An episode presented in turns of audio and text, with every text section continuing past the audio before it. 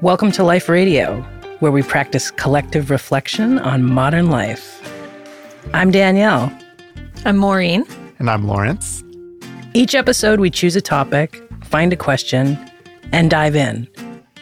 We're getting a little bit meta today, and we're reflecting on reflection. So let's explore reflection.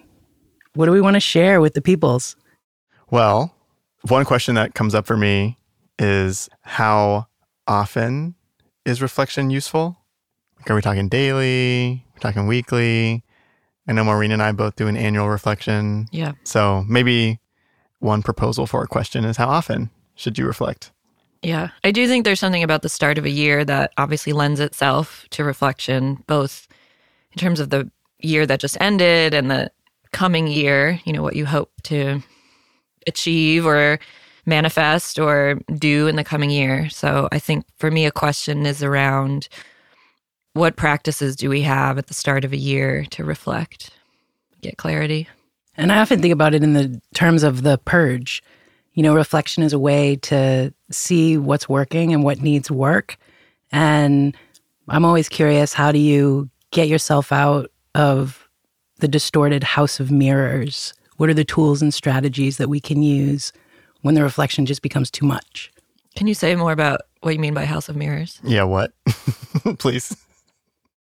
It's the human mind, you know, where I think one of the reasons that we've been conditioned not to reflect is because there's potential for so much depth. Mm. And when you get in there and you really start to see, I think it can become overwhelming mm. with the distortions in our mind, the stories in our mind.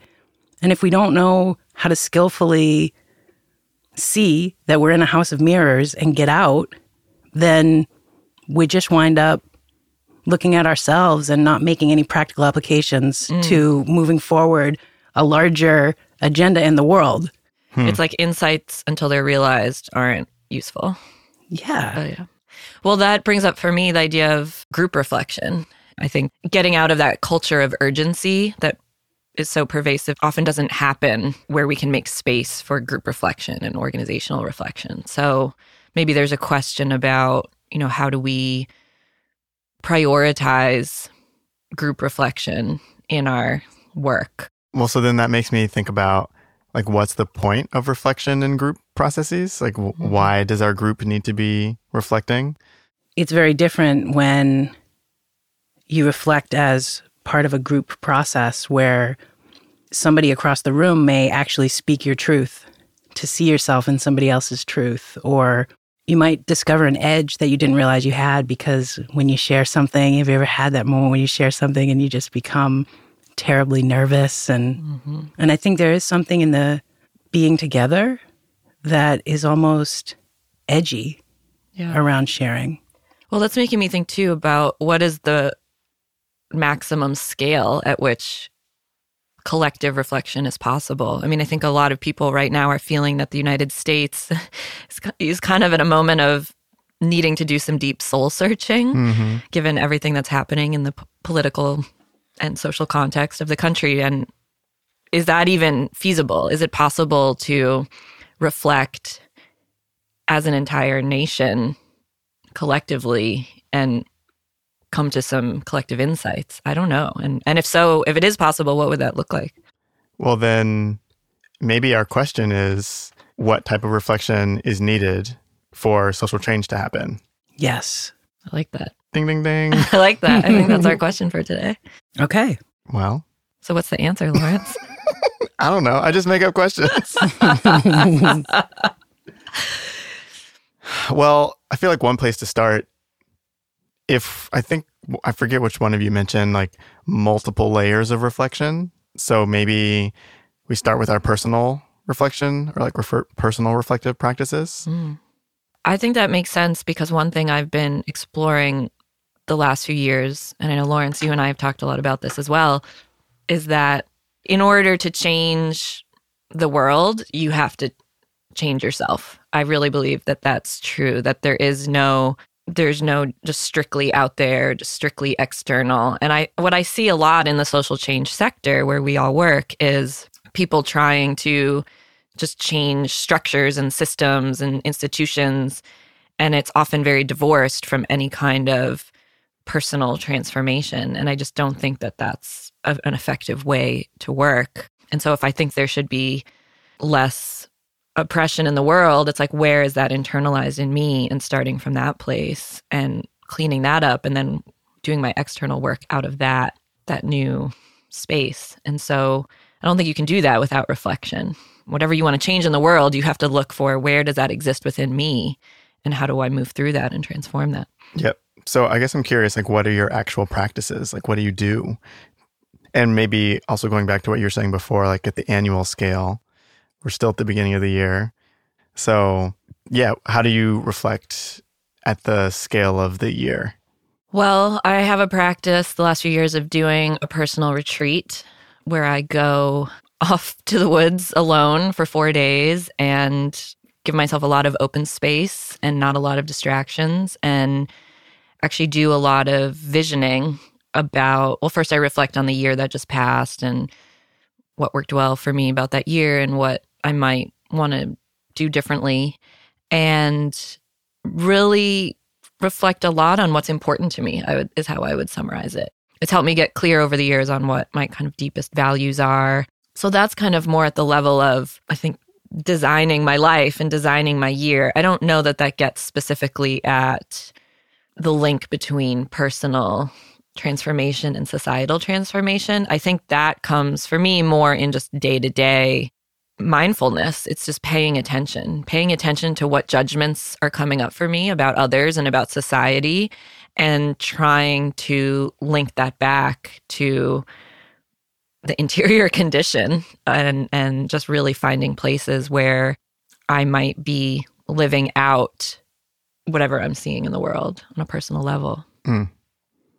So, you know, some of my annual reflection practices, and I guess I'm imagining that as we each talk about our personal practices, we'll start to like bubble up to higher levels of change.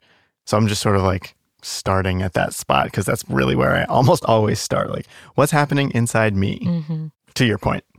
So, yeah, my annual reflection, I've been doing it for I think five or six years now, which sounds wild to say out loud.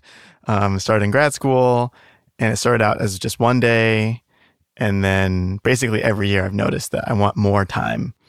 So last year and this year, I've done four or five days and similar, although maybe I'm, or not maybe, I know I'm much more of like a data nerd, like personal data nerd than you are. So like me looking back at my previous year is like looking through my calendar because I use my calendar very strictly or I have very clear protocol for how I use it. So I like know how many minutes I spent in meetings with certain organizations, count how many times I hung out with certain friends.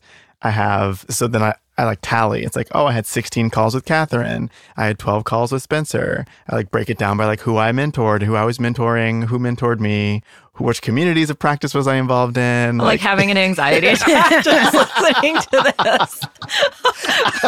We're very much opposites yes, in this. we're super different. But what that helps me to do is then take that data I've generated and align it with my values, which I developed in Infinite Growth, which is an ecosystem that Danielle is responsible for starting and fomenting. Anyway, Infinite Growth rocks if you're curious about that. But having all the data helps me look at my list of values and then be really clear like, is how I spent my time in the previous year aligned with this list of values that I generated? Yeah. And if things are off, then I can make adjustments. It's like, oh, I need to actually spend less time having random meetings with people for the first time and spend more time with my nephews because family and community and like having a child centered society matters to me. So I should shift that. And then I do some like that comparison of where was I not in alignment with my values helps me structure the upcoming year. So that's me, Danielle.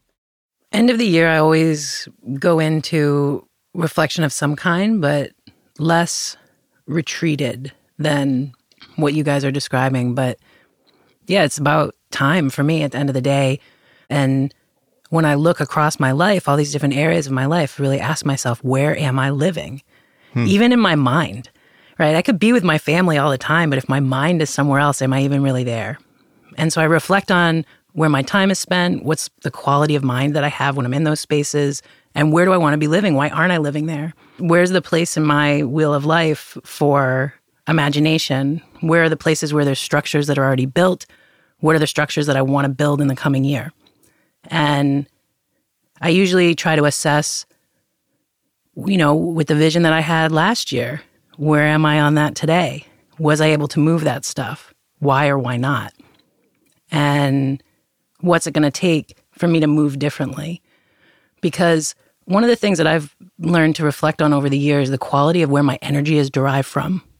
So in yesteryears, I would say the vast majority of my projects were powered by adrenaline. Mm-hmm. And it, it, didn't make me any sort of nightmare to be around or anything like that, but it was just that was the buzz that was powering the work. Was this this urgency, this constraint, working all the time, really no space for reflection at all. And what I've found is that actually if I can create structures for open space and derive my energy from a place of abundance, where I actually allow myself to be full, from there, anything is possible. And so I use the reflective process to figure out where's the open space, what are the activities and relationships and structures in my life that allow me to be in that space, and what are the ones that are more toxic. And it helps too that I spend a lot of time in silence. Yeah. I think one thing I've really learned from you, Danielle, is the importance of connecting and designing structures that actually support what we want to create in the world and support the ways that we want to live. And I think in a way that's true of society, right? And I mean, one thing that's common to all three of us when we're talking about our personal reflective practices is the importance of values as the bedrock of it. And you really, that's the starting place. And really looking at is the way I'm living aligned with my values or not? And this comes up a lot with my nonprofit consulting clients where they're often dealing with issues of organizational culture. And I t- always come back to values and I talk about how there are espoused values and operationalized values. And sometimes those don't align. And the things that the organization says are, are important to it are not actually what's happening in the day to day of the organization. And I think in our societal structures, we can see that there's so many things that are not working well or working well only for a small subset of people, like the 1%. But we don't actually often get down to the level of values and think, like, what is it that is really important to us as a society? I do think actually the right is very good at talking about values, and the left is not, at least at the level of, you know, Congress and, and kind of electoral politics. I, I think that's one thing that the right really excels at, which is why I think they're very powerful right now.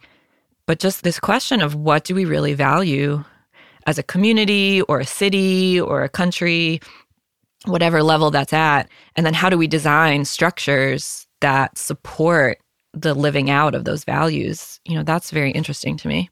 And it it feels really hard to know what your values are if you don't ever spend any time thinking about yeah, it. reflecting.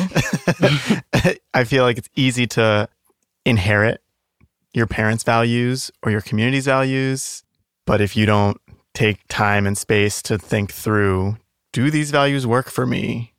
Am I interested in making this value show up in the world around me? And Danielle, you mentioned that the annual process is a little different, but you have like silence as a part of your like ongoing process. So I don't know, maybe will you share a little bit about 10 day silent meditation retreats. I feel like maybe you don't do five days in January, but you do like 10 days, multiple, I don't know. Will you share a little bit? 10 days, day seven, standing in the mirror, making faces at myself, realizing that's a form of communication. Yeah, I have been numerous times over the years Vipassana meditation retreats, which is really about staying with the breath and the sensations in the body for days upon days on end. And I've been recently making meaning of silence. You know, like, why did I go and really go after silence? And it occurred to me that like, I've had to do a lot of this purging of the beliefs that were handed down to me because I'm queer, for instance. wouldn't have been able to survive in my family as a whole person had I accepted the beliefs that were passed down to me about love and marriage and relationships. Hmm. And for a great deal of my life, I was actually forced to be silent about who I am, what I really wanted, and had difficulty integrating into the community where I lived, the family system. And so as I look at it, it's not really surprising to me anymore that I found my way to silence because mm. I had to get to a place of truth within myself where it was okay for me to be alone and for me to look at the truth. The truth is, I don't fit into this family system. The truth is, I'm scared about how I integrate into the society. The truth is, and not having to verbalize that, but to actually experience that at the level of sensation, like you get to a, the days on end of meditation, I mean, your body can just really open up. And so to learn that through observing sensation, it coming out of that, you just have some clarity. or what feels like clarity anyway. Because a lot falls away, a lot of the chatter falls away. So, one of the things I think about when I sit down on the cushion, no matter how long I've been meditating, sit down on the cushion, there's like 37 radio stations playing in my mind. And then with every minute, with every hour, with every day that passes in the retreat, more stations turn off. And then I finally get to like, what is the core tape that's playing in my mind telling me that I don't belong or that there's something wrong with me or whatever it may be. And then to just be with that and find a way through it. And to know very clearly on the other side what my values are, what my needs are, how the world needs to be in order for me to feel inspired. And this has come up a couple of times, but so having developed the clarity or going through processes where you're getting to increasing clarity over the course of many years. Like it's not like you go away for 10 days, come out and like you have everything figured out. I do. Um JK. doubt it. Definitely doubt it. Um so you get to some level of clarity and then you start moving or you start behaving in the world in response to the values that you have agreed to for yourself. And I feel like the word that's coming up for me is boundaries. So it's like if I have a certain set of values, those values help me decide what I do and what I don't do. Or if someone asks me to engage in something and it's misaligned with my values, that helps me to get clear about am I going to do it or not? And what I've experienced is as I get better at making decisions based on my values, the impacts of those decisions show up in the structures around me. So, for example, I feel like I uh, maybe this I can't remember did we do no meeting day when we worked together one time? Yes, we did. Yeah, so like Danielle and I worked together on a staff and we implemented a no meeting day for ourselves. It's the most glorious day of the week. so good, such a great practice, but it came from our own reflective practices as a communications team. So it was for us. This was a day where you didn't schedule any meetings. Yes. Thanks for asking. yeah, we scheduled no external meetings like outside the department in our organization. And I don't think we had any with each other. Yeah, we tried to stay away from each other and it was about producing. Yes, we just wanted to be in flow producing because you just, we needed the time. Anywho, the point of me bringing that, that up is we just decided something for ourselves that had an impact on the people around us, which was that, oh, now everyone else knows they can't schedule meetings with us on Thursdays. Whether or not they implement their own no meeting day, it shapes how they think about their time during the week. Yeah, we're trying to figure out the relationship between the individual and the collective. Right. So the reason to align with my own values and to live out of my own integrity is because that's the path for which the world to be aligned and the world to to be an integrous place.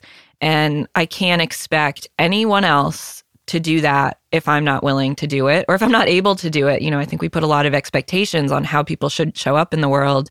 And when you actually get into deep reflection, you might notice that, oh, actually, that's much harder than it sounds. And and then you have empathy for people and you have compassion for people and you cut them some slack Yep. because you just realize this thing I keep insisting everyone else in my life should be doing. I'm actually struggling to do it myself, or I'm imperfect at it, or it's actually Yep. very quite difficult. And so maybe things are more peaceful when I just don't put all these expectations on the people around me to do things that I'm not even doing 100%. Totally. I feel like that type of reflection shapes your worldview, which is, I feel like, what you're talking about. And then your worldview shows up in the way you interact around you and people experiencing you or people experiencing me as less judgmental, as less harsh, as less rigid allows them to realize that they also can do that. And when enough people are doing that in a space or in a community, then the community begins to shift. Right. Right. Which is why we want to know what are you all thinking out there about reflection and how can personal reflection translate into the society at large and get us to the world that we want for now and for future generations. And if you want to talk to us, we have had an Instagram for about seven minutes at Life Radio Show. And that's all for this episode of Life Radio. Thank you for listening to this collective reflection on modern life, and we'd love to hear your reactions. So you can find us on Instagram at Life Radio Show. Bye. Bye. Bye.